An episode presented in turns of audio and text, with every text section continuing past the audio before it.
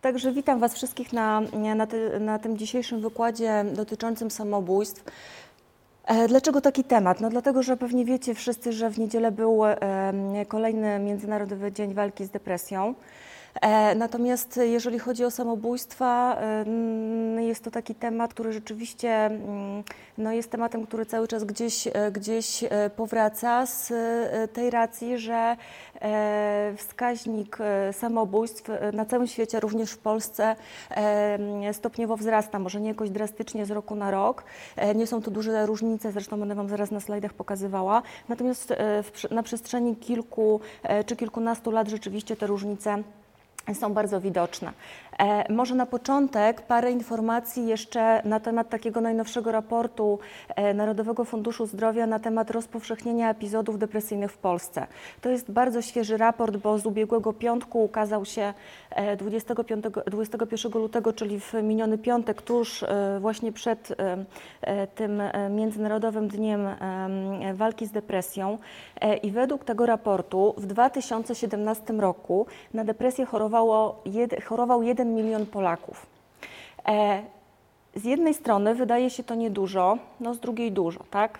E, w, e, w takim porównaniu z Unią Europejską okazuje się, że jeżeli ten 1 milion Polaków odniesiemy do wielkości populacji Polski, to okazuje się, że ten odsetek osób cierpiących na depresję nie jest wcale duży. E, że zajmujemy jedno z ostatnich miejsc pod względem rozpowszechnienia epizodów depresyjnych w Polsce. Natomiast okazuje się, że te dane tak naprawdę nie do końca są danymi e, rzetelnymi i odzwierciedlającymi rzeczywisty stan sytuacji, jeżeli chodzi o zachorowania na depresję w Polsce. E, dlaczego? Dlatego, że OECD stwierdza, że ten wskaźnik mówiący o liczbie zachorowań na depresję w danym kraju w dużej mierze zależy od tego, na ile ludzie są świadomi tego problemu, czyli na przykład objawów depresji szukają pomocy u lekarza. E, z drugiej strony, na ile nie boją się mówić o tej chorobie i na przykład e, jest to związane z jakimś ryzykiem stygmatyzacji, jeżeli się przyznają do leczenia. No i oczywiście od tego, na ile dostęp do opieki psychiatrycznej w danym kraju jest e, łatwy czy, czy trudny. Czyli no, na razie zapamiętajmy, że według tych danych NFZ-u na depresję chorowało w 2017 roku milion, milion Polaków. E, natomiast te same dane, co prawda 2018 rok, e, pokazują, że e, jeżeli chodzi już konkretnie o liczbę świadczeń udzielonych w ramach NFZ, to jest ważne, czyli tylko tych, które są finansowane ze środków publicznych, to w 2018 roku takich świadczeń, czyli wizyt można powiedzieć, czy psychiatrycznych, czy psychologicznych, odbyło się nieco ponad 630 tysięcy. Czyli już jest, jest różnica, prawda? Jeszcze mniej się wydaje, że samych wizyt y, u lekarza czy u psychologa, tylko na NFZ, to jest ważne, nawet nie było milion, tylko 600, 630 y, tysięcy. E, tak jak jest to w wielu podręcznikach przyjęte, rzeczywiście w tej grupie dominowały kobiety. Najczęściej były to osoby e, pomiędzy 55 a 64 e, rokiem życia, które zgłaszały się po takie świadczenia. Tutaj wchodzi zarówno opieka ambulatoryjna, czyli poradniana, jak i e, hospitalizacje całodobowe. E, ale zobaczcie, i okazało się, że tych świadczeń było 630 e, e, tysięcy, natomiast w tym samym roku ponad milion osób zrealizowało recepty na leki przeciwdepresyjne czy o wydźwięku przeciwdepresyjnym. Czyli znowu się coś nie zgadza, tak? Niby tylko 600 tysięcy osób korzystało z pomocy w ramach NFZ, natomiast jeżeli chodzi o leki refundowane, czyli takie, które, gdzie osoby zgłosiły się po receptę do NFZ-u i rzeczywiście tę zniżkę, zniżka została zapisana na recepcję, było ponad milion już. Natomiast okazuje się, że e, e, e, stopniowo, jeżeli chodzi o y, realizację tych recept, to z roku na rok te wskaźniki wzrastają, czyli z roku na rok coraz więcej osób wykupuje leki przeciwdepresyjne. Nawet jeżeli nie leczą się w ramach NFZ-u, to ten wskaźnik wzrasta. A y, zobaczcie ostatni punkt. Y, największy wzrost jest wśród osób do 18 roku życia. W 2013 roku takich recept zrealizowano 16 tysięcy, w 2018 34 tysiące, czyli prawie się podwoiła ta wartość wartość, czyli w przeciągu pięciu lat e, wzrósł odsetek osób, które e, zaczęły leczyć się przeciw, e, zaczęły się leczyć z powodu objawów depresji, nie tylko wśród osób dorosłych, ale i młodzieży. Przy czym nadal mówimy o NFZ-cie, tak? Pamiętajcie, że jeszcze jest ta ogromna pula pacjentów, którzy nie chcą się leczyć w ramach NFZ-u, którzy le, leczą się jedynie w sposób komercyjny, na przykład z takiego powodu, że nie chcą mieć karty założonej u lekarza psychiatry czy u psychologa w ramach świadczeń publicznych, ponieważ boją się, że w jakiś sposób to będzie e, na zewnątrz, e, e, wyjdzie to w jakiś sposób i ktoś się o tym dowie.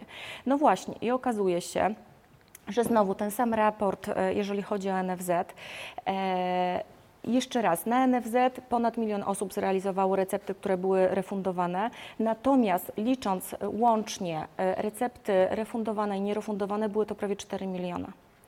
E, Jest to duża różnica, prawda? Tu mamy nieco ponad milion, a jeżeli policzymy e, zarówno e, to leczenie prywatne, jak i leczenie państwowe, to tych recept było sprzedanych 4, 4 miliony.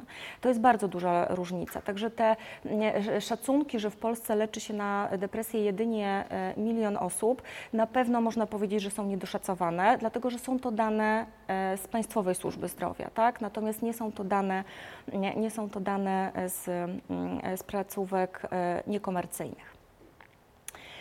E, To są jeszcze takie wskaźniki e, też z tego raportu między latami 90 a 2010, gdzie też widać, że zdecydowanie, jeżeli chodzi o e, liczbę osób chorujących na depresję, stopniowo te wskaźniki wzrastają. No i oczywiście tutaj też widać, że zdecydowanie niebieski kolor to kobiety, czerwony to mężczyźni, że zdecydowanie częściej według tego raportu na depresję chorują kobiety niż mężczyźni.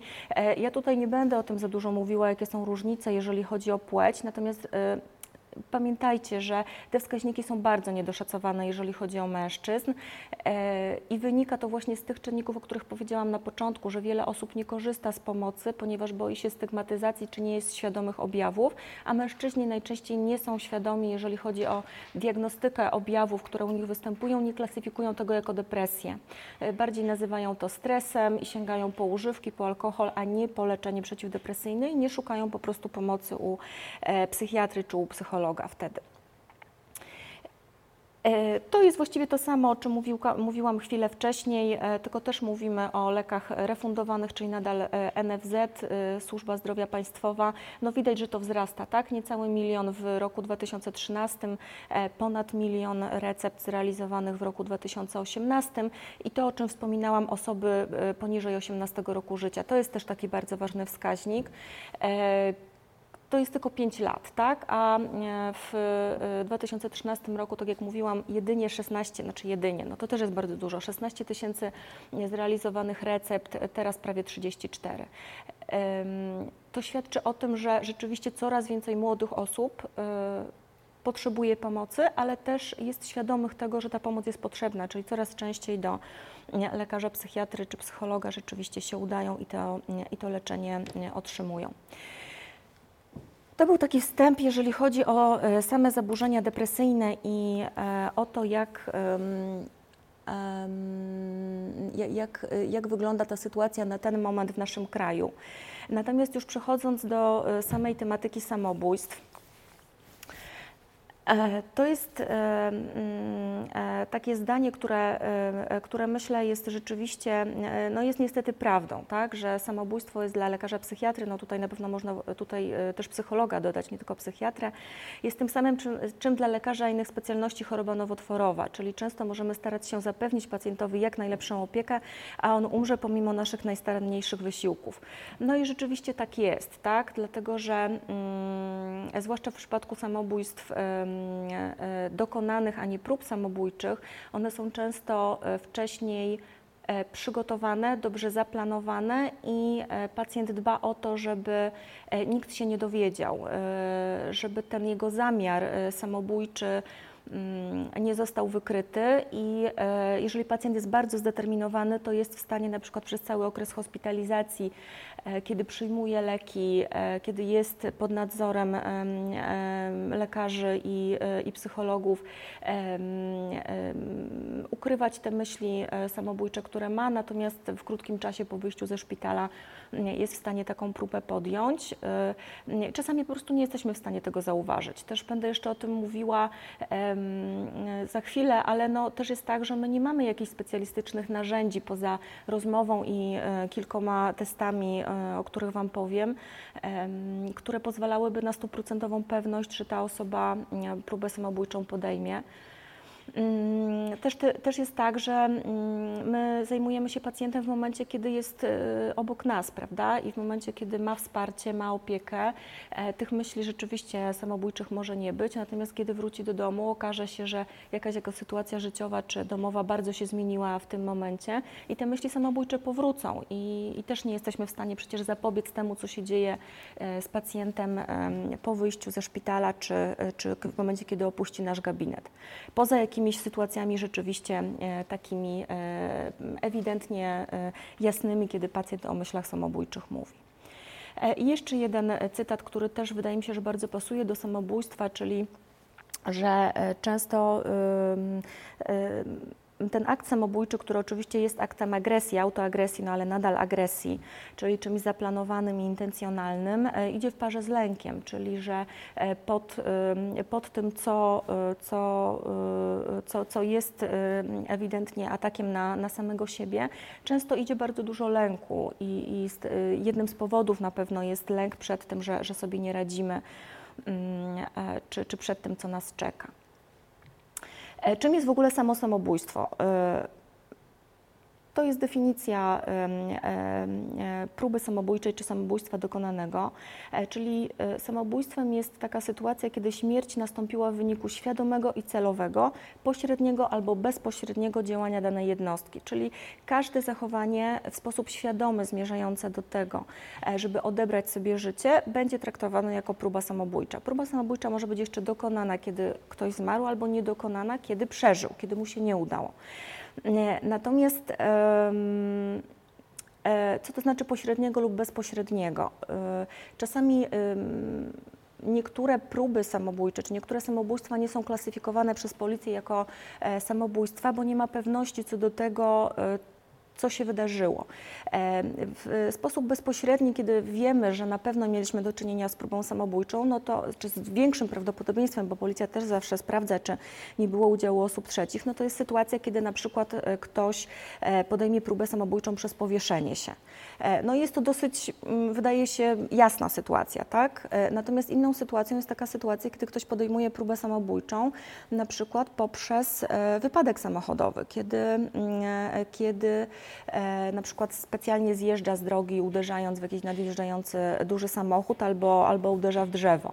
E, No i wtedy e, wiele e, sytuacji, które e, być może były próbami samobójczymi udanymi, e, jest klasyfikowanych po prostu przez policję, policję jako wypadek komunikacyjny. I e, stąd te statystyki samobójstw, o czym też będę za chwilę mówiła, w wielu przypadkach e, są niedoszacowane i to znacznie niedoszacowane, zwłaszcza jeżeli chodzi o próby samobójcze, bo raz, że część jest klasyfikowana jako na przykład wypadki, a same próby samobójcze, gdzie nie doszło do śmierci, e, w wielu przypadkach nie są zgłaszane nawet, czy na policję, czy, czy e, nie jest wzywane pogotowie, więc nawet nie ma takich statystyk, jeżeli chodzi o same próby samobójcze. Na tych zdjęciach, które będą przez cały wykład, też macie osoby, no, które popełniły skuteczne, e, e, skuteczne, skuteczne samobójstwo. E, Niektóre pewnie kojarzycie, no właściwie mm, ja wybrałam takie, które, które, które możecie znać na przestrzeni wielu, e, wielu różnych lat.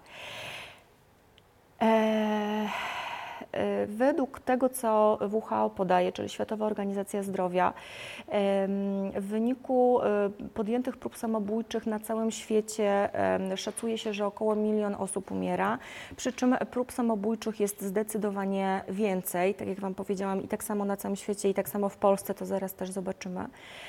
E, czyli jeżeli sobie przełożymy ten milion osób na dokładne e, dni, godziny i minuty, to okazuje się, że co minutę e, dwie lub więcej osób na całym świecie odbiera sobie życie.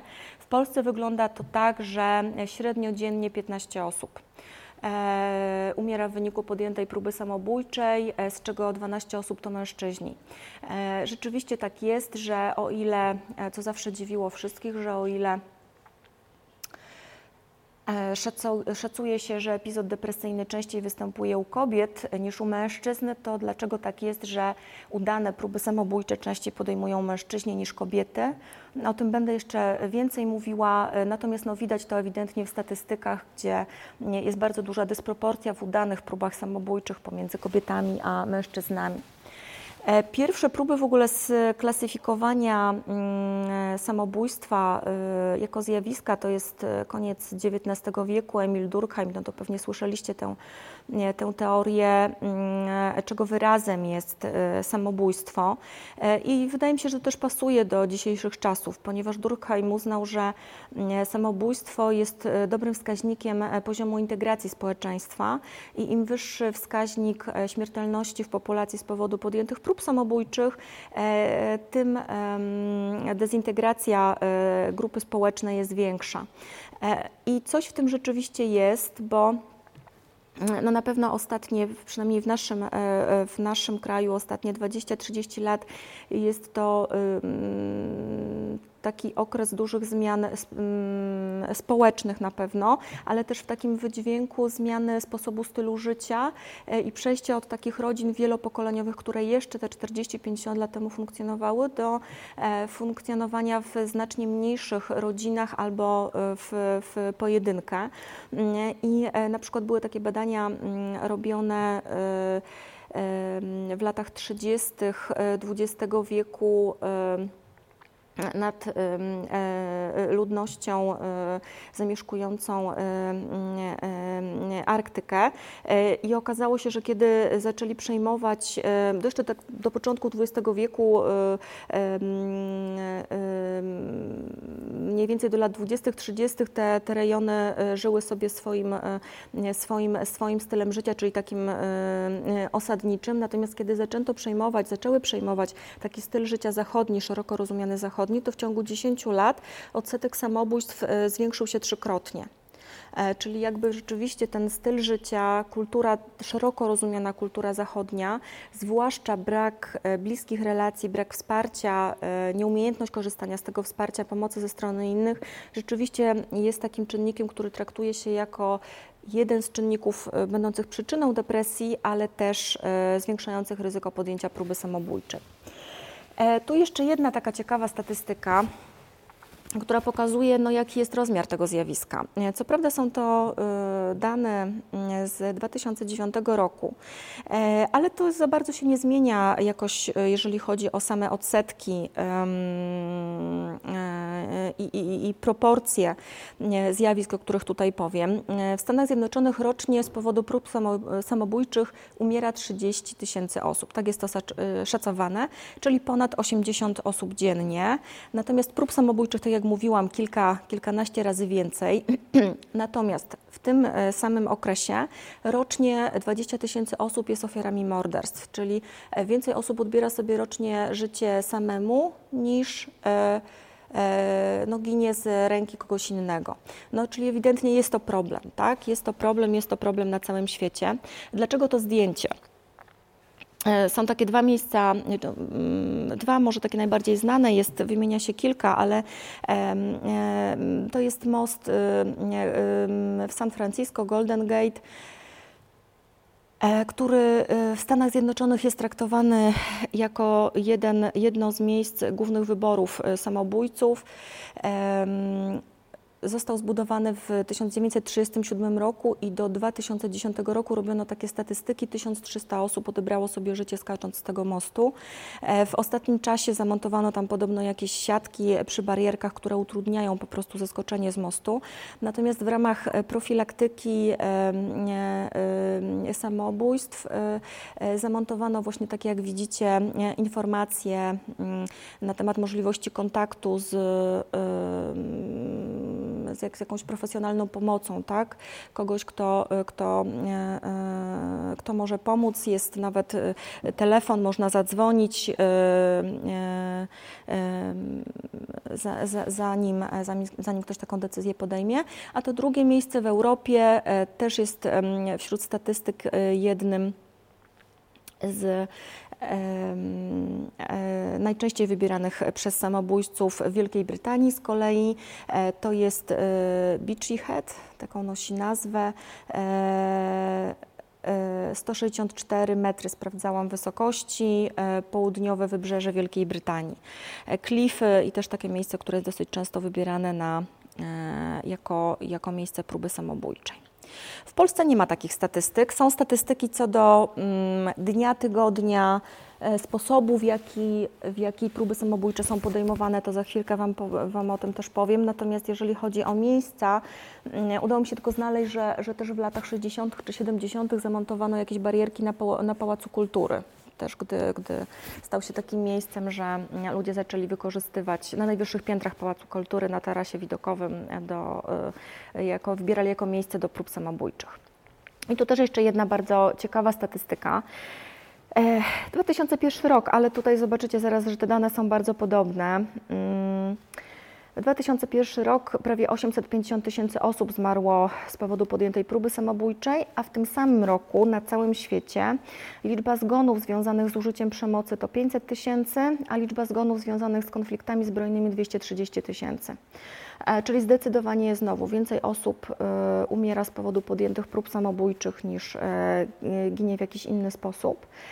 E, I te statystyki są bardzo podobne do dzisiaj, bo zobaczcie, 2012 rok 800 mm, tysięcy samobójstw na całym świecie, 2015 no też prawie że, tak? Czyli tak jak podawałam na początku, około miliona rzeczywiście co roku, no licząc te, które nie są jeszcze doszacowane, to spokojnie można przyjąć, że około miliona osób rocznie e, ginie w wyniku podjętych prób samobójczych.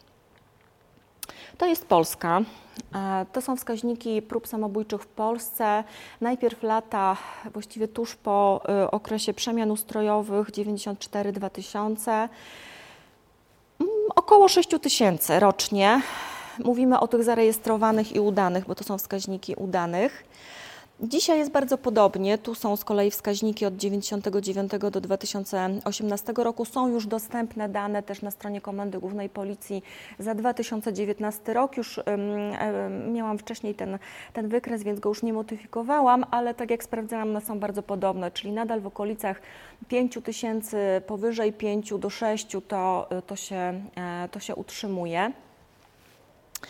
E, jeżeli chodzi, a no właśnie, jeszcze taka, e, e, taka informacja, ponieważ podliczyłam to w którymś momencie, dodałam wszystkie te wskaźniki od 2008 do 2018 roku, czyli 10 lat, łącznie zmarły w Polsce zmarło w Polsce w wyniku prób samobójczych prawie 55, e, pon, tak, no prawie 55 tysięcy osób, e, no a w tym momencie miasto Łowicz, które dobrze znam, ma niecałe 30 tysięcy mieszkańców, a cały powiat 80, e, czyli no można sobie wyobrazić, że, że dwa takie miasta, tak, prawie że. W, w wyniku, mm, w wyniku udanych prób samobójczych przez 10 lat przez 10 lat by zniknęły z, z terenu Polski. Jeżeli chodzi o wskaźniki e, w grup wiekowych, w których najwięcej jest prób samobójczych, to tutaj macie wskaźniki za 2018 rok. E, według e, grup wiekowych e, no, od, od najmłodszych dzieci do powyżej 85 roku. No i to, na co warto zwrócić uwagę, to nawet w, wśród osób między 7 a 12 rokiem życia odnotowano 5 prób samobójczych udanych, bo to są, znowu mówię o tych zakończonych zgonem.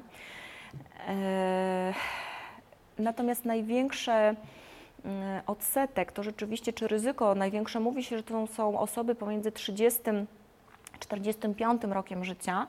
To jest jedna taka grupa, a druga to osoby w okolicach 60-65 roku życia. Tutaj też widać na tym wykresie, że zdecydowanie te wskaźniki wzrastają. To jest taka grupa, mówi się dużo o samobójstwach wśród dzieci i młodzieży, ale nie mówi się o samobójstwach wśród osób starszych, czyli takich powyżej 65 roku życia, a to jest też taka grupa z dużym ryzykiem podjęcia próby samobójczej, e, ponieważ e, to jest taki moment, kiedy wiele osób przechodzi na emeryturę, traci e, cel w życiu, e, pojawiają się różne dolegliwości somatyczne, e, ból w ogóle, dolegliwości bólowe. To jest taki bardzo ważny czynnik ryzyka podjęcia próby samobójczej i to ból nie ostry, ale może być nieznacznie nasilony, ale ból przewlekły jest bardzo ważnym wskaźnikiem podjęcia próby samobójczej. Także to jest taka grupa, no, o której mało się mówi, e, ale rzeczywiście, mm, rzeczywiście też, jest, też jest obciążona bardzo dużym ryzykiem. No i tak jak Wam powiedziałam, jeżeli chodzi o płeć, e, to jest suma 2013-2018 po- e, poszczególnych, czy przedział tych lat. Ten kolor szary to są kobiety, Kolor ciemniejszy niebieski to są mężczyźni, natomiast jaśniejszy niebieski to jest łącznie w danym roku. E, czyli tutaj już widać, tu znowu mówimy o samobójstwach dokonanych, e, dysproporcja pomiędzy kobietami a mężczyznami jest bardzo duża, prawda? Na przykład w 2018 roku kobiet w wyniku udanych prób samobójczych zmarło 700, mężczyzn prawie 4,5 tysiąca. No jest różnica, prawda? Eee, dlaczego to jeszcze, jeszcze Wam za chwilkę, za chwilkę powiem. No właśnie, bo e, to też jest 2018 rok. e, To jest na podstawie tych danych Komendy Głównej, Głównej Policji. Te dane wszystkie są w zakładce właśnie statystyki samobójstw. Zrobiłam taki graficzny, e, graf, graficzny e, graficzną prezentację tego, kim jest statystyczny samobójca. Był w 2018 roku, teraz to się niewiele zmieniło. Czyli tak, mężczyzna najczęściej e, e, bez pracy, e, samotny, e, raczej mieszkaniec wsi lub małej, e, małej miejscowości. E, W przedziale wiekowym 25-44 lata, e, najczęściej w wyniku e, jakichś nieporozumień rodzinnych albo zawodów miłosnych, najczęściej przez powieszenie we własnym mieszkaniu. E, Pod wpływem alkoholu te osoby były najczęściej e, poniedziałek i kwiecień. E, najwięcej samobójstw było w kwietniu i w poniedziałki. E, Kwietnia nie potrafię Wam wyjaśnić. E, mm, Być może to jest, e, du duże znaczenie mają też na pewno sezonowość, taka pory roku, gdzie ten okres dla osób e, zimowo-jesienny, dla osób z depresją jest rzeczywiście bardzo trudny i, i być może to jest z tym związane, że to jest taki miesiąc jeszcze nie, nie, nie do końca mm, e, wiosenny. Natomiast dlaczego poniedziałek? Dlatego, że mm, od poniedziałku do piątku zazwyczaj jeszcze te osoby, które cierpią z powodu depresji czy takich myśli samobójczych, one sobie jakoś radzą pracują, mają głowę zajętą. Natomiast weekend rzeczywiście jest najtrudniejszy, wtedy się pojawia często alkohol, oni są sami, e, najczęściej w, w domu, za dużo myślą, no i wtedy właśnie e, najczęściej te próby samobójcze w nocy z niedzieli na poniedziałek czy w poniedziałki e, się zdarzają. Po prostu weekendy są trudne dla tych osób, zwłaszcza samotnych i święta, czyli jedna, e, no tylko no, akurat świąt takich rodzinnych, no tutaj nie brano pod uwagę. Natomiast no, rzeczywiście poniedziałki i, e, i te okresy świąteczne są takimi, e, takimi najtrudniejszymi, co też widać po liczbie przyjęć na, e, do, na oddziały psychiatryczne w tych okresach, w weekendy i w, i w okresach świątecznych.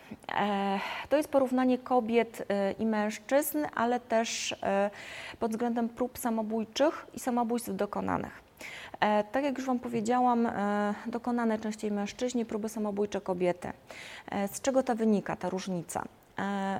Przede wszystkim z tego, że kobiety z motywacji, to jest pierwsza różnica, kobiety podejmują częściej próby samobójcze, próby, nie samobójstwa dokonane, w, mm, w takim celu manipulacyjnym, w celu zwrócenia na siebie uwagi. E, Jakby motywacja jest nie tyle, żeby się zabić, ale żeby coś uzyskać innego. E, Nie zawsze, tak? No bo jednak te 700 kobiet e, popełniło udane próby samobójcze. Natomiast jeżeli dochodzi do śmierci w przypadku kobiety, e, to często właśnie e, Dlatego, że ta próba samobójcza była źle rozplanowana. To znaczy, często cel był taki, żeby kogoś powiadomić, e, żeby ktoś przyszedł i znalazł tę osobę, a okazuje się, że na przykład albo ta osoba nie odebrała telefonu, nie odczytała SMS-a, albo za późno wróciła do domu mm, i nie udało się tej osoby, która, tej kobiety, która podjęła próbę samobójczą, uratować. Druga różnica, a mężczyzna, jeżeli mówimy o motywacji, to najczęściej, jeżeli się chce zabić, to po prostu chce się zabić i tyle. E, Chce zakończyć swoje życie, bo nie widzi innej możliwości rozwiązania sytuacji, w której się znalazł. Czyli ta motywacja jest e, bardziej taka konkretna. E, Nie, nie podszyta jest jakimiś innymi e, motywami. Druga różnica jest taka, że mężczyźni wybierają inne sposoby dokonania samobójstwa niż kobiety. Mężczyźni wybierają takie, które dają większą pewność, jeżeli chodzi o śmierć, czyli takie, które są bardziej pewne, że rzeczywiście nie uda nam się przeżyć. E, I e, natomiast kobiety wybierają takie, które w razie niepowodzenia, czyli gdybym przeżyła, e, nie są związane z dużym ryzykiem e, jakiegoś kalectwa. I jak to wygląda? Mężczyźni najczęściej, jeżeli mają dostęp do broni, to jest to broń.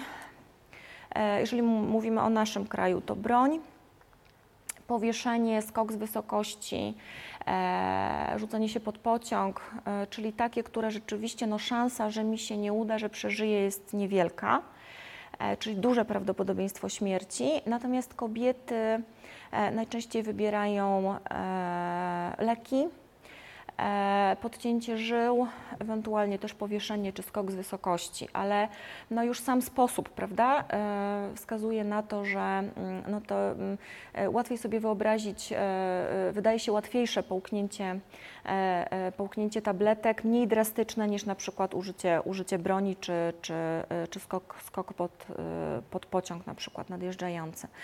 Natomiast w statystykach takich ogólnoświatowych e, częstą próbą samobójczą e, jest również e, mm, użycie e, e, pestycydów, czyli różnych środków ochrony roślin. Rzeczywiście w tych krajach słabo rozwiniętych gospodarczo, gdzie, gdzie, mm, gdzie, gdzie nie ma dostępu na przykład do, do leków czy do jakichś innych sposobów, no u nas mniej, tak? No jest, nie jesteśmy już, już na tyle krajem też rolniczym, żeby, e, czy nie mającym innych sposobów, rzeczywiście te odsetki, nie ma takiego pomysłu, tak? Natomiast na przykład w Ameryce Południowej, w Ameryce, w Ameryce Łacińskiej to jest taki sposób, jeden, jeden z najczęstszych, to jest zatrucie właśnie tymi środkami, e, środkami ochrony roślin różnego rodzaju. E, Jeżeli chodzi o próby samobójcze, to zdecydowanie osoby młodsze. Co to znaczy młodsze? Wśród e, osób do 18 roku życia, e, tak mniej więcej do 30 roku życia rzeczywiście ten odsetek prób samobójczych jest dużo większy, przy czym one najczęściej są nie, impulsywne, związane z zaburzeniami osobowości, czyli z trudnością kontroli emocji. Pojawia się jakaś kłótnia, konflikt, na przykład z partnerem i od razu się pojawia impulsywna myśl, żeby sobie coś zrobić, czyli na przykład podciąć żyły. Natomiast jeżeli mówimy, mówimy o samobójstwach dokonanych, to one są najczęściej bardzo dokładnie przygotowane wcześniej i zaplanowane. Dlatego szansa na pomoc takiej osobie jest niska. Dlatego, że osoba z próbą samobójczą, której celem jest zwrócenie uwagi mm, otoczenia na siebie, to w momencie, kiedy ona e, spróbuje sobie podciąć żyły czy weźmie tabletki, to często też od razu pisze do kogoś, bo teraz już telefony mają wszyscy, czy próbuje dzwonić i powie o tym. Natomiast jeżeli mamy samobójstwo zaplanowane wcześniej, czasami dużo, dużo wcześniej, to te osoby dbają o to, żeby nikogo nie było e, w ich towarzystwie, żeby nikt im nie, e, nie przeszkodził, e, żeby to się udało po prostu, tak? Żeby nikt ich nie znalazł i nie uratował. E, Często też one się bardzo dokładnie do tego przygotowują, czyli na przykład albo zbierają leki przez długi czas, albo wybierają miejsce, na przykład jakiś las, e, drzewo konkretne, na którym to zrobią. E, kupują, nie wiem, sznur na przykład mm, odpowiedni, mocny. Mnóstwo jest też informacji w internecie, na przykład jak taką pętlę przygotować, żeby to samobójstwo było udane, więc szukają takich informacji E, i na przykład też zabezpieczają rodzinę, bo często jest tak, że kiedy ten zamiar samobójczy jest e, zaplanowany, przygotowany wcześniej, to takie osoby na przykład, e, jeżeli zajmowały się w domu e, wykonywaniem opłat, różnego rodzaju dbaniem o finanse, to na przykład na kilka miesięcy do przodu opłacają wszystko to, to, to co mogą, tak? Po to tylko no, wiedzą, że ta rodzina będzie, mm, będzie no, w dużym szoku, nie będzie w stanie sobie poradzić, więc żeby jakoś ułatwić, zabezpieczyć, to pomagają w ten sposób. E, no to świadczy o tym, że to jest rzeczywiście dobrze przygotowane i zaplanowane. No i właśnie, no to też jest takie pytanie, czy samobójstwo rzeczywiście jest nieracjonalne, tak, do końca. E, na pewno u nas jest w naszym systemie prawnym jest traktowane, no nie grozi za to y, nie grozi za, za podjęcie próby samobójczej kara więzienia, natomiast no, rzeczywiście jest tak, że za mm, e, e, e, w przypadku, kiedy, e, kiedy nie, nie, nie rozpoznamy tego ryzyka samobójczego jako, jako profesjonaliści, no to rzeczywiście, rzeczywiście możemy mieć różne konsekwencje, przynajmniej w postaci jakiegoś dochodzenia. My, jako, jako osoby, które mają, mają pomagać. Natomiast no, jest na pewno uznawane jako przejaw choroby, e, ale czy na pewno do końca jest nieracjonalne, tak? Jeżeli ktoś jest w stanie dokładnie przygotować to, co zaplanował, wykonać, nie, nie ma to charakteru impulsywnego, przypadkowego, e, więc tutaj no, pod tym względem można powiedzieć, że rzeczywiście w pewien sposób jest to zachowanie znamiona racjonalności jakieś ma. Jeżeli chodzi o to, dlaczego ludzie podejmują próby samobójcze, no to powodów jest mnóstwo, tak? E, to nie tylko są takie czysto emocjonalne, czyli objawy, objawy depresyjne, z którymi najczęściej jest e, utożsamiana, mm, utożsamiana próba samobójcza, ale też często inne choroby psychiczne, o czym zapominamy, bo na przykład epizod psychotyczny w przebiegu schizofrenii jest czynnikiem też ryzyka podjęcia próby samobójczej, zwłaszcza taki epizod schizofrenii, w którym pacjent ma głosy e, bardzo takie karzące, oskarżające go, krytykujące, czy takie, które go wręcz namawiają do podjęcia próby samobójczej. Mm, ciężki epizod depresji z, również z objawami psychotycznymi, gdzie często właśnie pojawiają się takie e, przekonania o tym, że, że właściwie ja to już nie żyję e, i tak już umarłem, więc, więc czyli takie urojenia nihilistyczne tak zwane też są poważnym czynnikiem podjęcia udanej próby samobójczej. E, natomiast no, nie tylko osoby leczące się psychiatrycznie czy cierpiące na zaburzenia psychiczne podejmują próby samobójcze, bo często próba samobójcza będzie na przykład wyrazem e, żałoby. No a żałoba sama jako taka, no jest, to już wiecie pewnie, no jest czymś normalnym, tak? wręcz pożądanym, żeby przeżyć żałobę. No tylko problem jest wtedy, kiedy w, w przebiegu żałoby pojawiają się myśli, myśli samobójcze. E, może w e, naszym kraju na dzisiaj e, jest to rzadziej spotykane, ale zdarza się na przykład samobójstwa z motywów politycznych różnego rodzaju. Przecież takie próby samobójcze też się zdarzają, prawda, i udane samobójstwa, więc taka motywacja też może być.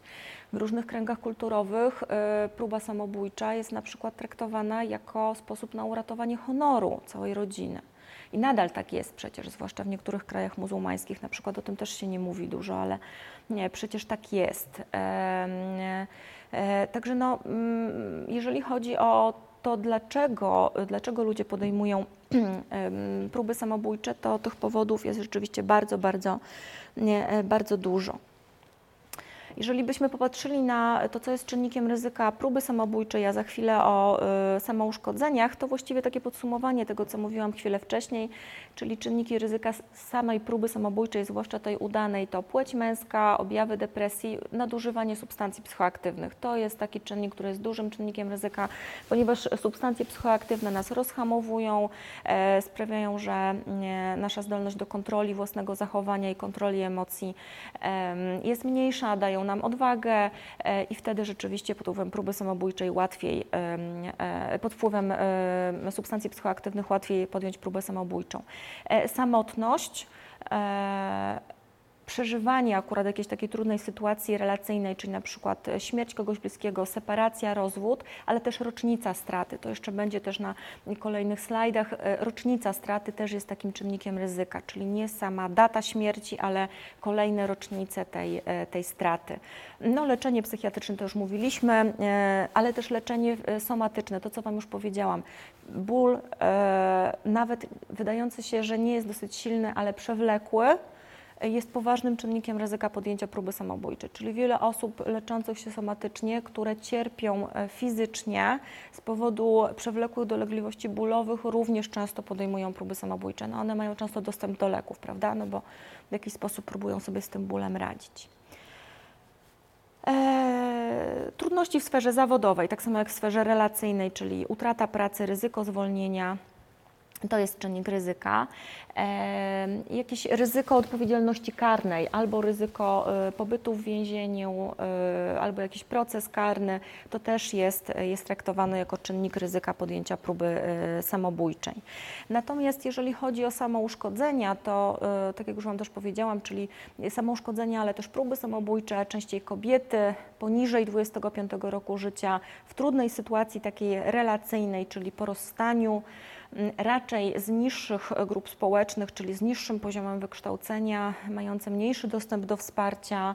Mm, e, co to znaczy to zatłoczone miejsce zamieszkania? Bo to nie jest to samo co wsparcie społeczne, tak? Czyli e, to, że e, rodzina, nie wiem, pięcio, sześcioosobowa mieszka w jednym pokoju, to nie znaczy, że ma ta osoba wsparcie społeczne, prawda?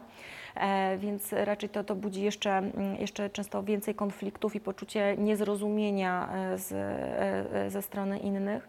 No, brak pracy i brak takiej stabilności, jeżeli chodzi też właśnie o, o poczucie bezpieczeństwa takie materialne i, i mieszkaniowe czyli mieszkanie pod obecnym adresem krócej niż rok, to jest kolejny czynnik ryzyka.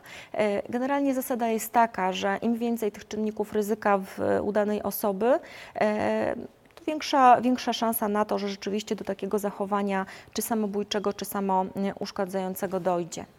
E, co jeszcze? E, coś, co my na pewno musimy brać pod uwagę mm, jako osoby, które będą się zajmowały e, pomaganiem tu myślę o Was, to na pewno to, to jest takie standardowe pytanie, które musimy zawsze zadać, kiedy mm, rozmawiamy z pacjentem, to to, czy, czy ma myśli samobójcze na ten moment, ale też czy były próby i myśli samobójcze w wywiadzie.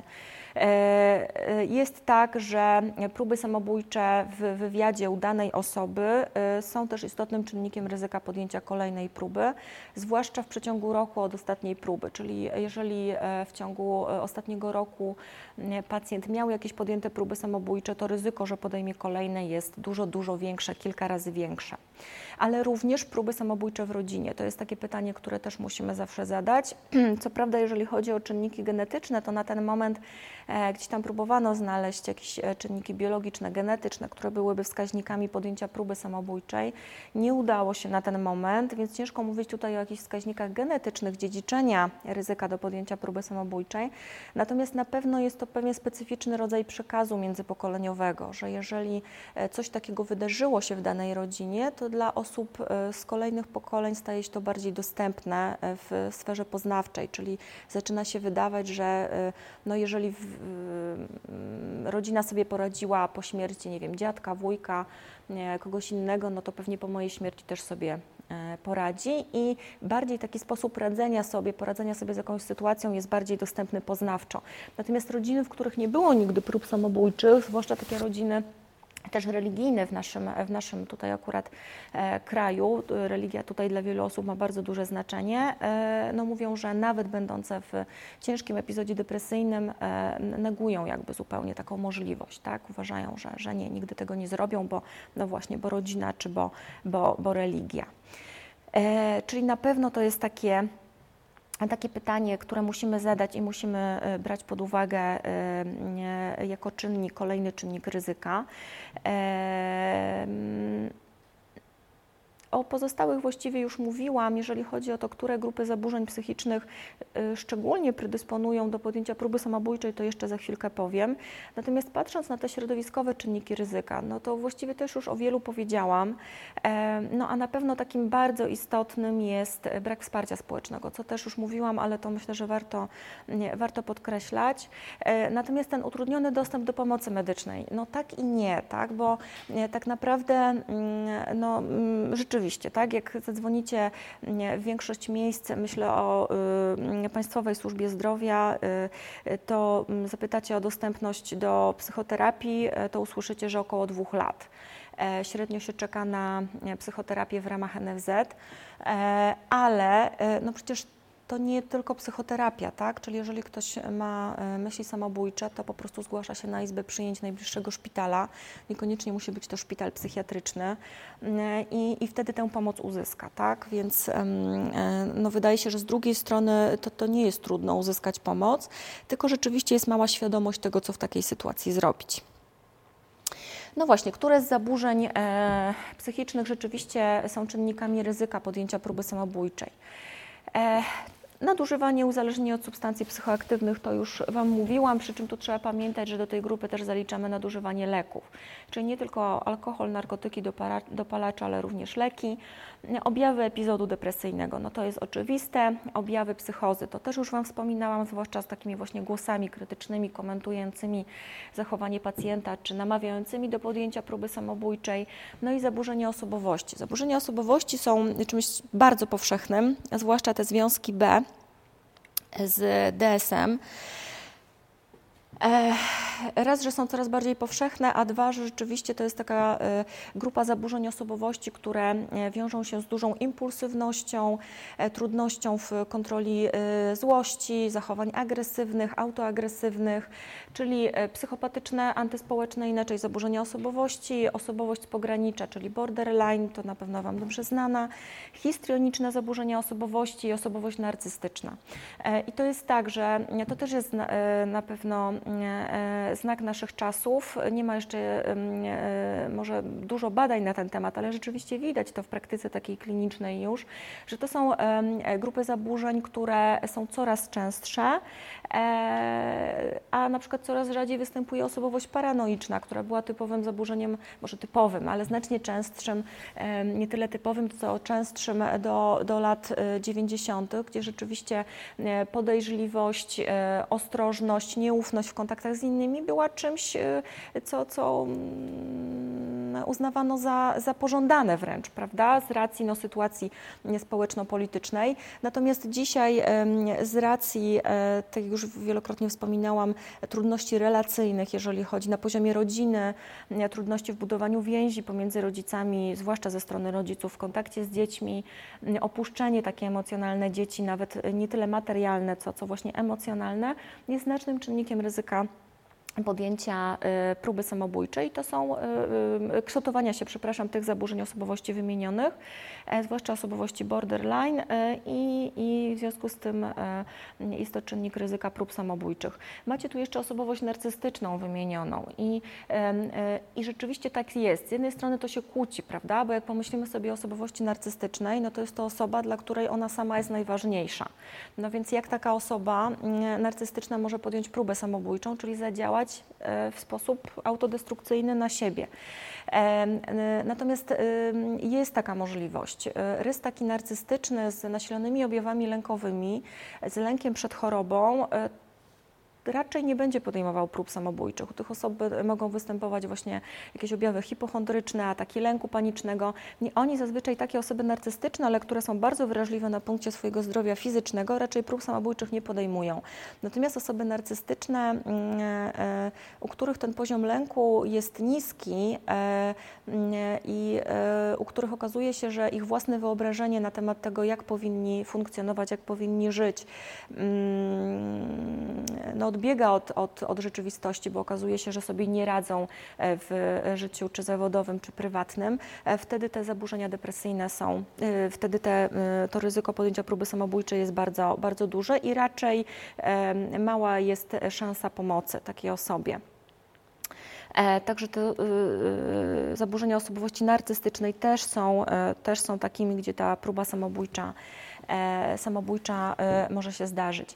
To, co powiedziałam też wcześniej, jeżeli mamy próbę samobójczą w wywiadzie, to ryzyko podjęcia kolejnej w przeciągu roku jest największe, nawet kilka razy większe niż w populacji ogólnej.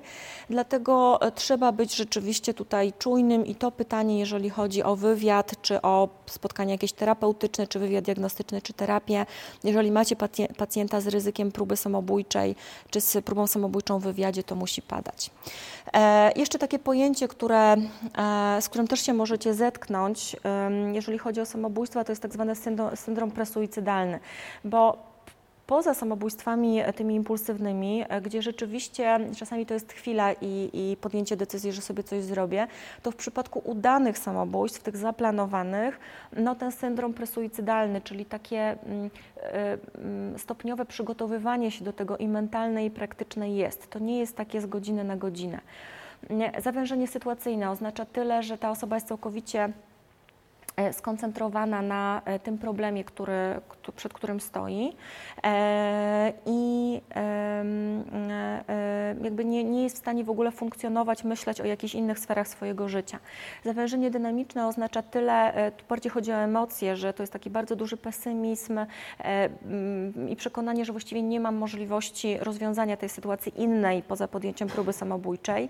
Zawężenie stosunków międzyludzkich, czyli już na tym etapie już unikam ludzi, bo już jestem tak całkowicie pochłonięta tym planem, który mam, że w ogóle się z ludźmi nie kontaktuję i zawężenie świata wartości. Y, wszystko mnie przestaje cieszyć, czy nic mnie nie cieszy e, i jedynie właśnie mm, ta próba samobójcza, którą planuję, wydaje się czymś, co, co mi pomoże i co mnie uratuje. Tak wygląda e, E, podjęcie decyzji o e, samobójstwie, czy to są kolejne stopnie, stopnie, e, stopnie w myśleniu tej osoby, która decyduje się na podjęcie próby samobójczej. E, to, co powinniście wiedzieć, to to, że e, pytanie o myśli samobójcze jak najbardziej, natomiast najpierw mamy coś takiego jak tak zwane myśli rezygnacyjne przed myślami samobójczymi.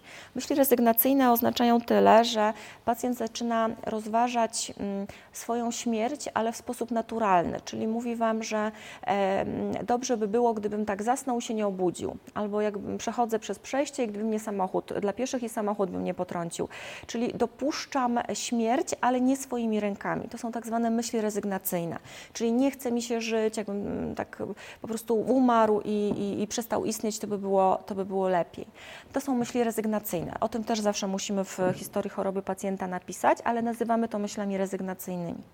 E, dopiero później się pojawiają myśli samobójcze. Myśli samobójcze wyglądają tak, że zaczynam rozważać to, że jestem w stanie sam sobie odebrać życie czyli już nie w sposób jakiś zewnętrzny czy naturalny, ale że ja to sam zrobię. Dopiero później się pojawiają tendencje samobójcze. Tendencje samobójcze są wtedy, kiedy już mam plan i zaczynam e, przygotowywać się do jego realizacji, czyli właśnie wybieram miejsce, gromadzę leki, kupuję sznur, organizuję broń, no, zależnie od tego, w jaki sposób sobie wybrałem. No i dopiero potem jest próba samobójcza. I to próba samobójcza może być udana albo nieudana z perspektywy, z perspektywy samobójcy oczywiście, tak? bo próba samobójcza nieudana z perspektywy samobójcy jest, jest czymś dobrym z perspektywy innych tak? i odwrotnie. E, czyli najpierw mamy myśli rezygnacyjne, myśli samobójcze, tendencje samobójcze i dopiero później mamy, mamy próbę samobójczą. E, o ile same myśli, e, rozważania o śmierci e, jeszcze m, mm, nie są może takim bezpośrednim czynnikiem, który powinien nas zaalarmować i od razu, e, e, żebyśmy wzywali karetkę, to już tendencje samobójcze, czyli kiedy pacjent zaczyna mówić, że ma plan, wie kiedy to zrobi, albo zaczyna gromadzić, gromadzić już rzeczy potrzebne do podjęcia próby samobójczej, to rzeczywiście to jest to, co, co, co powinno nas bardzo zaalarmować. E, I jeżeli mówimy o samobójstwach e, dokonanych, to one mają pewne elementy wspólne, to co macie na tym slajdzie, czyli zawsze mamy no, niezaspokojenie jakiejś potrzeby, coś, co, co, co bezpośrednią jest przyczyną taką życiową, nie, czy, czy w moim rozumieniu taką przyczyną, która, mm, e, e, która, która jest bezpośrednim źródłem. E, element wolicjonalny, czyli związany z, z motywacją, z, z wolą. Chcę po prostu rozwiązać tę sytuację. Jest to jeden z mm, możliwych sposobów na, jego na jej rozwiązanie. Aspekt emocjonalny, czyli poczucie bezradności, beznadzielności, obniżenie nastroju. Aspekt poznawczy to jest bardzo ważne. Osoby, z, y, które myślą już y, o podjęciu próby samobójczej, e, nie, nie, widzą innych sposobów rozwiązania. To jest tak zwane myślenie tunelowe, czyli zwracają uwagę, jakby widzą tylko jedno rozwiązanie, tylko swój problem i tylko to jedno rozwiązanie, czyli e, nie są w stanie same przynajmniej e, wykonać takiej operacji poznawczej, żeby dostrzec inne możliwości pomocy, chociażby, chociażby skorzystanie z profesjonalnej pomocy. I też w pewien sposób jest to y, ten ostatni aspekt relacyjny, jest to pokazanie tego, że ja też mam prawo decydować, tak? że to jest moja decyzja, mój wybór um, i, i to jest moje życie i zrobię z tym moim życiem to, co będę chciał. E, tak, okazało się właśnie też, znalazłam taką informację, że Sokrates jest uważany za jednego z pierwszych udokumentowanych e, samobójców, że to, to, ta jego śmierć e, no, można uznać, no, był to wybór w pewien sposób i można uznać, że była to próba, e, próba samobójcza. E, to, co Wam powiedziałam na początku, że nie posiadamy y, jakichś rzetelnych testów klinicznych, y, nie wiem, pod postacią badania krwi na przykład, y, tomografii komputerowej, y, jakiegokolwiek innego badania czysto takiego medycznego, które by wskazywało na, czy byłoby ewidentnym wskaźnikiem podjęcia y, ryzyka podjęcia próby samobójczej. Natomiast na pewno to, co już też Wam wcześniej e, chwilę powiedziałam, trzeba o to pytać, tak? Zwłaszcza jeżeli mamy pacjenta z którejś z tych grup ryzyka, o których mówiłam, to pytamy o próbę samobójczą wprost. Czy ma Pan myśli samobójcze, czy kiedykolwiek było tak, żeby e, podjął Pan próbę samobójczą? Jeżeli tak, to w jaki sposób? A jeżeli są takie myśli, to to kiedy się pojawiają, e, czy e, jest jakiś konkretny plan, czy są już jakieś rzeczy przygotowane, czy pacjent napisał list pożegnalny. Jeżeli jest już list pożegnalny, to jest bardzo taki wyraźny sygnał, że ta próba jest przygotowana, dlatego że w samobójstwach zaplanowanych też pacjenci często piszą listy pożegnalne i list pożegnalny rzeczywiście też jest takim wskaźnikiem, że ryzyko samobójstwa jest duże. E, no i tak już Wam, jak Wam e, e, też mówiłam już wiele razy, czyli z tej pomocy profesjonalnej powinniśmy skorzystać, kiedy są myśli czy, czy tendencje samobójcze, są te próby samobójcze w wywiadzie, no i jest kilka z tych czynników ryzyka samobójstwa, o których już nie, mówiłam wcześniej i które za chwilę jeszcze na kolejnym slajdzie też będą tak w ramach podsumowania. Coś, z czego możecie skorzystać w ramach um, takiej diagnostyki ambulatoryjnej, no to, to to jest skala, która y, mm, pozwala nam ocenić, czy powinniśmy skierować pacjenta do y, y, hospitalizacji, czy pod, opiekę lekarza psychiatry. Set persons, taka jest nazwa po prostu z pierwsze literki poszczególnych czynników, które e, powinniśmy wziąć pod uwagę, e, oceniając ryzyko podjęcia próby samobójczej. E, jeżeli któryś z tych czynników ryzyka wystąpi, to jest oczywiście tłumaczenie z języka angielskiego, ocena zero-jedynkowa, czyli albo mamy ten czynnik ryzyka, albo nie mamy.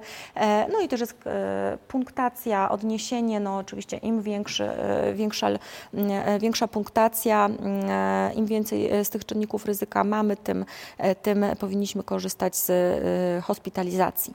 Y, coś, o czym pewnie już wiecie, jak nie wiecie, to warto zapamiętać, jeżeli obawiacie się tego pytania na początku wprost. Y, trzeci punkt skali depresji Hamiltona odnosi się do ryzyka podjęcia próby samobójczej i również podpunkt i w skali depresji Becka, czyli to są dwie skale takie najczęściej używane, jeżeli chodzi o ocenę epizodu depresyjnego, tylko trzeba pamiętać, że skala depresji Becka jest w samoopisie, czyli pacjent dostaje do ręki, skalę Hamiltona wypełniamy my, czyli zadajemy pytania i pacjent odpowiada. Ale tutaj, gdybyście nie wiedzieli, jak zapytać, to możecie skorzystać z e,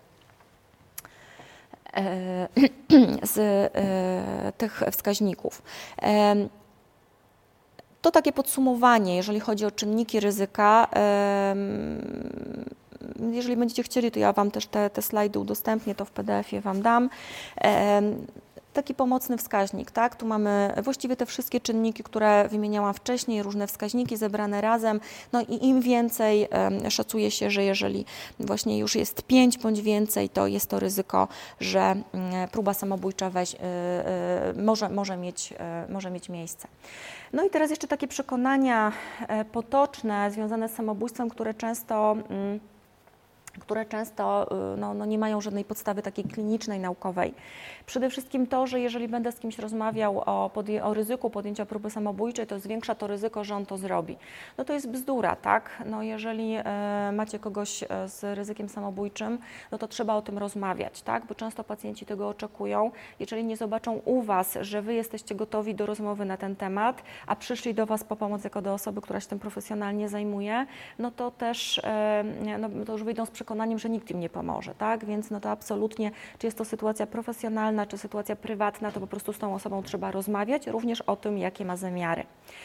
E, osoby, które grożą samobójstwem, nie popełnią go. E, no to myślimy o próbach samobójczych, o, których, o tych samookaleczeniach i, i próbach tych bardziej impulsywnych. Oczywiście no, powiedziałam Wam, że, że kobiety częściej próby samobójcze, raczej manipulacyjnie, demonstracyjnie, no ale to też jest czynnik ryzyka, więc e, to nie znaczy, że taka dziewczyna nie, nie zrobi tego, tak? Więc oczywiście rzadziej, ale trzeba o tym pamiętać, że jeżeli to są osoby, które mają wiele, wiele takich prób samobójczych, a znam pacjentki w Waszym wieku, które mają 20-30 już takich prób samobójczych w różny sposób, no to wiadomo, że, że, że, że to ryzyko, y, że w końcu jej się uda, jest rzeczywiście duże. No właśnie, czy samobójstwo jest nieracjonalne? Też już o tym dwa słowa mówiłam. No nieracjonalne, ponieważ uznajemy je za akt, y, przejaw y, zaburzenia psychicznego, tak? Ale z drugiej strony y, przejaw choroby, z drugiej strony, no właśnie, jeżeli ono jest tak dobrze przygotowane, zaplanowane, no to jakiś element racjonalności tam musi być. Osoby, e, czwarty punkt, e, ludzie, którzy popełniają samobójstwo, to osoby chore psychicznie. No to już też Wam powiedziałam, że niekoniecznie, tak? Niekoniecznie trzeba się leczyć psychiatrycznie, czy mieć diagnozę jakiegoś zaburzenia psychicznego, bo to może być na przykład okres e, żałoby, czy jakaś trudna sytuacja życiowa. No nagle ktoś, nie wiem, traci, traci wszystkie pieniądze w jakiś tam, w jakiś tam sposób, wszystkie swoje oszczędności. E, skłonność do samobójstwa jest dziedziczona. No to też już Wam odpowiedziałam na to, na, e, na, na, na to pytanie właściwie. No nie, niby nie, bo czynników genetycznych nie ma, ale z drugiej strony pewien przekaz międzypokoleniowy jak najbardziej jest. E, ktoś, kto raz miał tendencję samobójczą, będzie miał ją zawsze. To też nie jest prawda, tak? bo to może być jednorazowa sytuacja w życiu, właśnie w wyniku jakiejś bardzo trudnej, traumatycznej sytuacji i nie musi się to więcej powtarzać, natomiast no, trzeba być tego świadomym, że jest to czynnik ryzyka podjęcia kolejnej próby. E, jeżeli ktoś podejmie próbę samobójczą i przeżyje, zagrożenie znika. E, też niektórzy tak myślą, no y, został uratowany, przeprasza, to już nie ma się czym przejmować. E, no nie, no właśnie to, co już Wam kilka razy podkreślałam, trzeba taką osobę szczególną opieką otoczyć i być czujnym na kolejne, kolejne próby. Jeżeli osoba po próbie samobójczej zaczyna rozdawać swoje rzeczy, to jest to oznaka zdrowienia, bo na przykład przeprasza. No to też jest bzdura. Jeżeli ktoś rozdaje swoje rzeczy, E, a wiecie, że leczy się psychiatrycznie, ma na przykład objawy depresyjne, to najprawdopodobniej się żegna. E, to jest e, sposób na pożegnanie się i nie, niejako jakaś taka oznaka, wyraz jakiegoś, nie wiem, testamentu można powiedzieć, a nie, a nie oznaka zdrowienia absolutnie. Czyli list pożegnalny, rozdawanie swoich rzeczy to jest też traktowane jako wskaźnik podjęcia próby samobójczej. No i to, to też już wiele razy mówiłam, że samobójstwo jest zawsze spontaniczne, impulsywne, takie przekonanie też jest, no nie, tak, bo, bo wiele tych udanych jest wcześniej bardzo dobrze przygotowanych i zaplanowanych.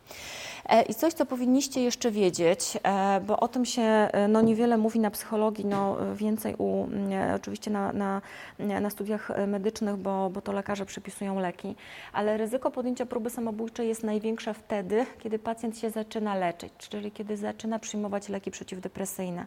Nie wtedy, kiedy jeszcze nie skorzystał z pomocy lekarza, tylko wtedy, kiedy zaczyna się leczyć, zwłaszcza lekami z grupy SSRI. Dlaczego? Czyli tymi inhibitorami wychwytu zwrotnego serotoniny, które są jednymi z najpowszechniejszych leków przeciwdepresyjnych.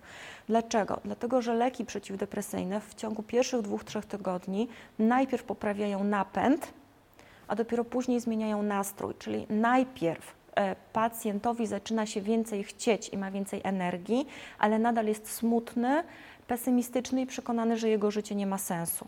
Bo zanim się zacznie leczyć, to często pacjenci, ponieważ no, typowa dla depresji jest totalna też amotywacja, brak chęci, energii do życia, więc oni nie są w stanie tej próby samobójczej podjąć, bo nie mają, nie są w stanie, nie mają siły jej tak psychicznie jej zaplanować. Pamiętam takiego pacjenta, który e, prosił żonę, żeby mu podstawiła krzesło do lampy, to się wtedy wejdzie, wejdzie na to krzesło i się powiesi, bo nie był w stanie nawet takiej czynności wykonać.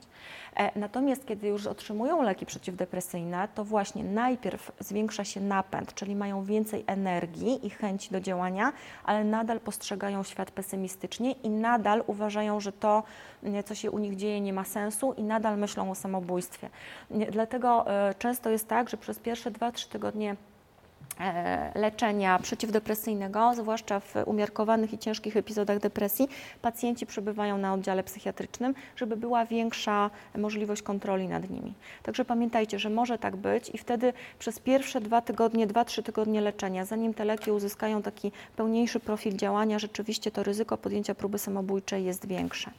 No i właśnie, jeżeli też, co jest takim istotnym czynnikiem ryzyka i świadczy o ciężkości próby samobójczej, to jest ten sposób podjęcia próby samobójczej. Już Wam trochę rozróżniłam kobiety i mężczyzn, jeżeli chodzi o, o to, w jaki sposób próby samobójcze podejmują. Natomiast niezależnie od płci, jeżeli ta próba samobójcza jest bardziej drastyczna, to świadczy to o dużej motywacji pacjenta, czyli e, no, na pewno wzięcie leków wydaje się mniej drastyczne niż użycie noża i wbicie go sobie kilka razy w brzuch czy w klatkę piersiową. A takie próby samobójcze też się zdarzają. Czyli jeżeli mamy taką próbę samobójczą, gdzie ktoś używa na przykład noża, wbija sobie w brzuch czy w klatkę piersiową, no to świadczy to o tym, że ta motywacja do tego, żeby się zabić była bardzo duża. Zgadza się? Czyli też sam sposób podjęcia tej próby samobójczej mówi bardzo dużo, jeżeli pacjent przeżyje, no bo mówimy o takiej sytuacji, że pacjent przeżył. Też musicie o tym pamiętać, że wtedy, jeżeli y, była bardziej drastyczna ta próba, to znaczy, że motywacja do tego, żeby się zabić jest większa i w związku z tym ryzyko kolejnej próby też e, znacznie większe. No, czym innym jest e, też, też przecież zdarzają się takie sytuacje, że przychodzi, jak jeszcze była obowiązkowa służba wojskowa, to wtedy pracowałam na oddziale psychiatrycznym i na przykład przywożono takiego żołnierza zasadniczej służby wojskowej, który no, deklarował myśli samobójcze i podjętą próbę samobójczą, przy czym pociął się z tej strony, tak? No, wojsko uznaje to za próbę samobójczą i wysyła, no, ma dostęp do broni, więc dobrze, dobrze robili. Wysyłali go do szpitala psychiatrycznego, no ale no, sami wiecie, pocięcia się tutaj, no, raczej dużym ubytku krwi to nie było, tak? Podrapał się bardziej. E, no ale, no, ale jak mówię, to trzeba też brać pod uwagę. No i teraz jeszcze co robić? E, jeżeli patrzymy na taką pomoc profesjonalną, e, to z taką osobą trzeba rozmawiać. E, nie wpadać w panikę, e, rozmawiać, e, wypytywać o to, co się dzieje, dlaczego, o czym myśli, co doprowadziło do tego, do, do w ogóle do takiego pomysłu i jak najszybciej zapewnić pomoc ze strony innych osób. Czyli po prostu albo wzywamy karetkę, niezależnie od tego, czy jest to sytuacja prywatna, czy jest to sytuacja taka profesjonalna, jesteście na przykład w, w, u siebie w gabinecie i macie takiego pacjenta, macie prawo w takiej sytuacji sytuacji, jeżeli wiecie, że pacjent nie ma żadnej opieki w tym momencie, nikt go na izbę przyjęć nie zawiezie e, najbliższego szpitala, e, to po prostu wzywacie karetkę i tyle. Tak, jeżeli oceniacie, że takie ryzyko, ryzyko podjęcia próby samobójczej jest duże, natomiast na pewno nie zostawiacie takiej osoby samej i po prostu rozmawiacie. To, czego na pewno nie wolno robić, to też macie tutaj wykaz różnych rzeczy, e, których nie powinniśmy robić no, w żadnym kontakcie z pacjentem, ale tym bardziej z pacjentem, który deklaruje myśli samobójcze. No, po pierwsze nie wpadać samemu w panikę, tak? czyli nie histeryzować, nie płakać, e, ale też nie, mm, nie bagatelizować tego problemu, czyli nie mówić, że na przykład nie wierzę Ci komuś bliskiemu, tak? na pewno sobie nic nie zrobisz, e, tylko grozisz. E, też nie obwiniać, czyli na przykład nie mówić, że no widzisz, to Twoja wina, jakbyś coś tam inaczej zrobił, zrobiła, to, to na pewno by do tego nie doszło. Nie wolno zostawiać samego, to już Wam powiedziałam, nie wolno wyśmiewać, e, żartować z, z tej całej sytuacji, e, nie wolno zachęcać w żaden sposób, czyli mówić, no tak, no rzeczywiście masz rację, to jedyny sposób. E, no i być, przede wszystkim to, co trzeba robić, to trzeba z tą osobą być. jeszcze jedna rzecz, o której Wam na zakończenie chciałam powiedzieć, to takie zjawisko, które mm, do Polski dotarło niedawno Natomiast e, już w krajach Europy Zachodniej od jakiegoś czasu jest dosyć popularne. To jest coś takiego jak samobójstwo na życzenie. Nie wiem, czy o tym słyszeliście. E, to jest taka sytuacja, że zaczęły się pojawiać w Europie Zachodniej instytucje, które jeżeli sobie tego życzycie, to są w stanie zapewnić Wam środki, które pozwolą Wam na podjęcie próby samobójczej w sposób jak oni to reklamują, bo, bo e, zaraz Wam powiem o takim miejscu, e, oni to wręcz reklamują jako sposób na podjęcie próby samobójczej w sposób taki bezbolesny, bez jakichś e, mało, mało inwazyjny, można powiedzieć. To nie jest eutanazja, bo eutanazja to jest taka sytuacja według prawa, w której to personel medyczny zapewnia substancję, która ma pozbawić życia, ale również ją podaje. E, czyli w przypadku eutanazji nie tylko mm, e, pacjent ze strony personelu medycznego dostaje substancję, ale również ta osoba z personelu medycznego podaje. Natomiast w przypadku wspomaganego samobójstwa inaczej, to taką też nazwę nosi, e, personel medyczny jedynie zapewnia substancję, Natomiast to pacjent sam podejmuje ostateczną decyzję, sięga po, po tę substancję, ją wypija i połyka. E, no i co to jest za instytucja? Są różne, ale jedna z takich najbardziej znanych, ona nosi nazwę Dignitas, to jest Szwajcaria. E, no i właśnie, niby e, eutanazja karalna, natomiast to samobójstwo na życzenie jest dopuszczalne. E, nosi to nazwę tak bardziej profesjonalnie wspomaganego samobójstwa. I to, co budzi wątpliwość na przykład z punktu widzenia prawa polskiego, to to, że również jest tam dopuszczalne samobójstwo na życzenie w przypadku diagnozy epizodu depresyjnego albo zaburzeń osobowości. Co no, u nas tak, no, jest traktowane jako przejaw zaburzenia psychicznego, który się po prostu leczy. Czy jest to epizod depresyjny, czy jest to, czy jest to yy, zaburzenie osobowości. No, żaden lekarz psychiatra osobie, która zgłasza myśli samobójcze, nie wypisze na jej życzenie większej dawki leków, żeby się mogła spokojnie zabić. E, to są kraje, w których eutanazja jest zalegalizowana, a to są kraje, w których no właśnie to wspomagane samobójstwo jest możliwe.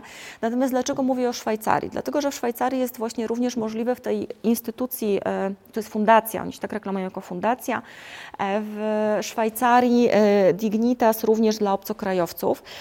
I mi osobiście zdarzyła się dwa razy taka sytuacja, że przyszedł pacjent z prośbą o wystawienie zaświadczenia, że jego stan psychiczny jest na tyle ciężki, że to samobójstwo na życzenie jest uzasadnione, a z drugiej strony na tyle e, e, jednak dobry, że jest w stanie podjąć racjonalną, świadomą decyzję, czyli że jest w stanie tą próbę samobójczą podjąć. Jak wygląda cała ta procedura? Ona wygląda tak, że najpierw trzeba e, no, wejść sobie na stronę tej instytucji. Najpierw trzeba stać się członkiem tej organizacji, wpłacić jakieś tam wpisowe, E, oni najpierw przyjmują e, w grono członków, e, później trzeba mieć właśnie zaświadczenie od lekarza psychiatry i psychologa z tego kraju pochodzenia, przetłumaczone przez tłumacza przysięgłego. No właśnie, że mój stan zdrowia jest na tyle psychicznego, jest na tyle ciężki, że nie jestem w stanie w sposób komfortowy egzystować, ale no na tyle świadomy, że jestem w stanie taką decyzję podjąć. Później po wysłaniu, bo to najpierw jest drogą taką czysto korespondencyjną, po wysłaniu E, tych wszystkich zaświadczeń, oni dopiero zapraszają no pacjenta, no klienta, no to nie jest pacjent, to jest klient. E, tam jest ponownie badany przez lekarza mm, e, psychiatrę.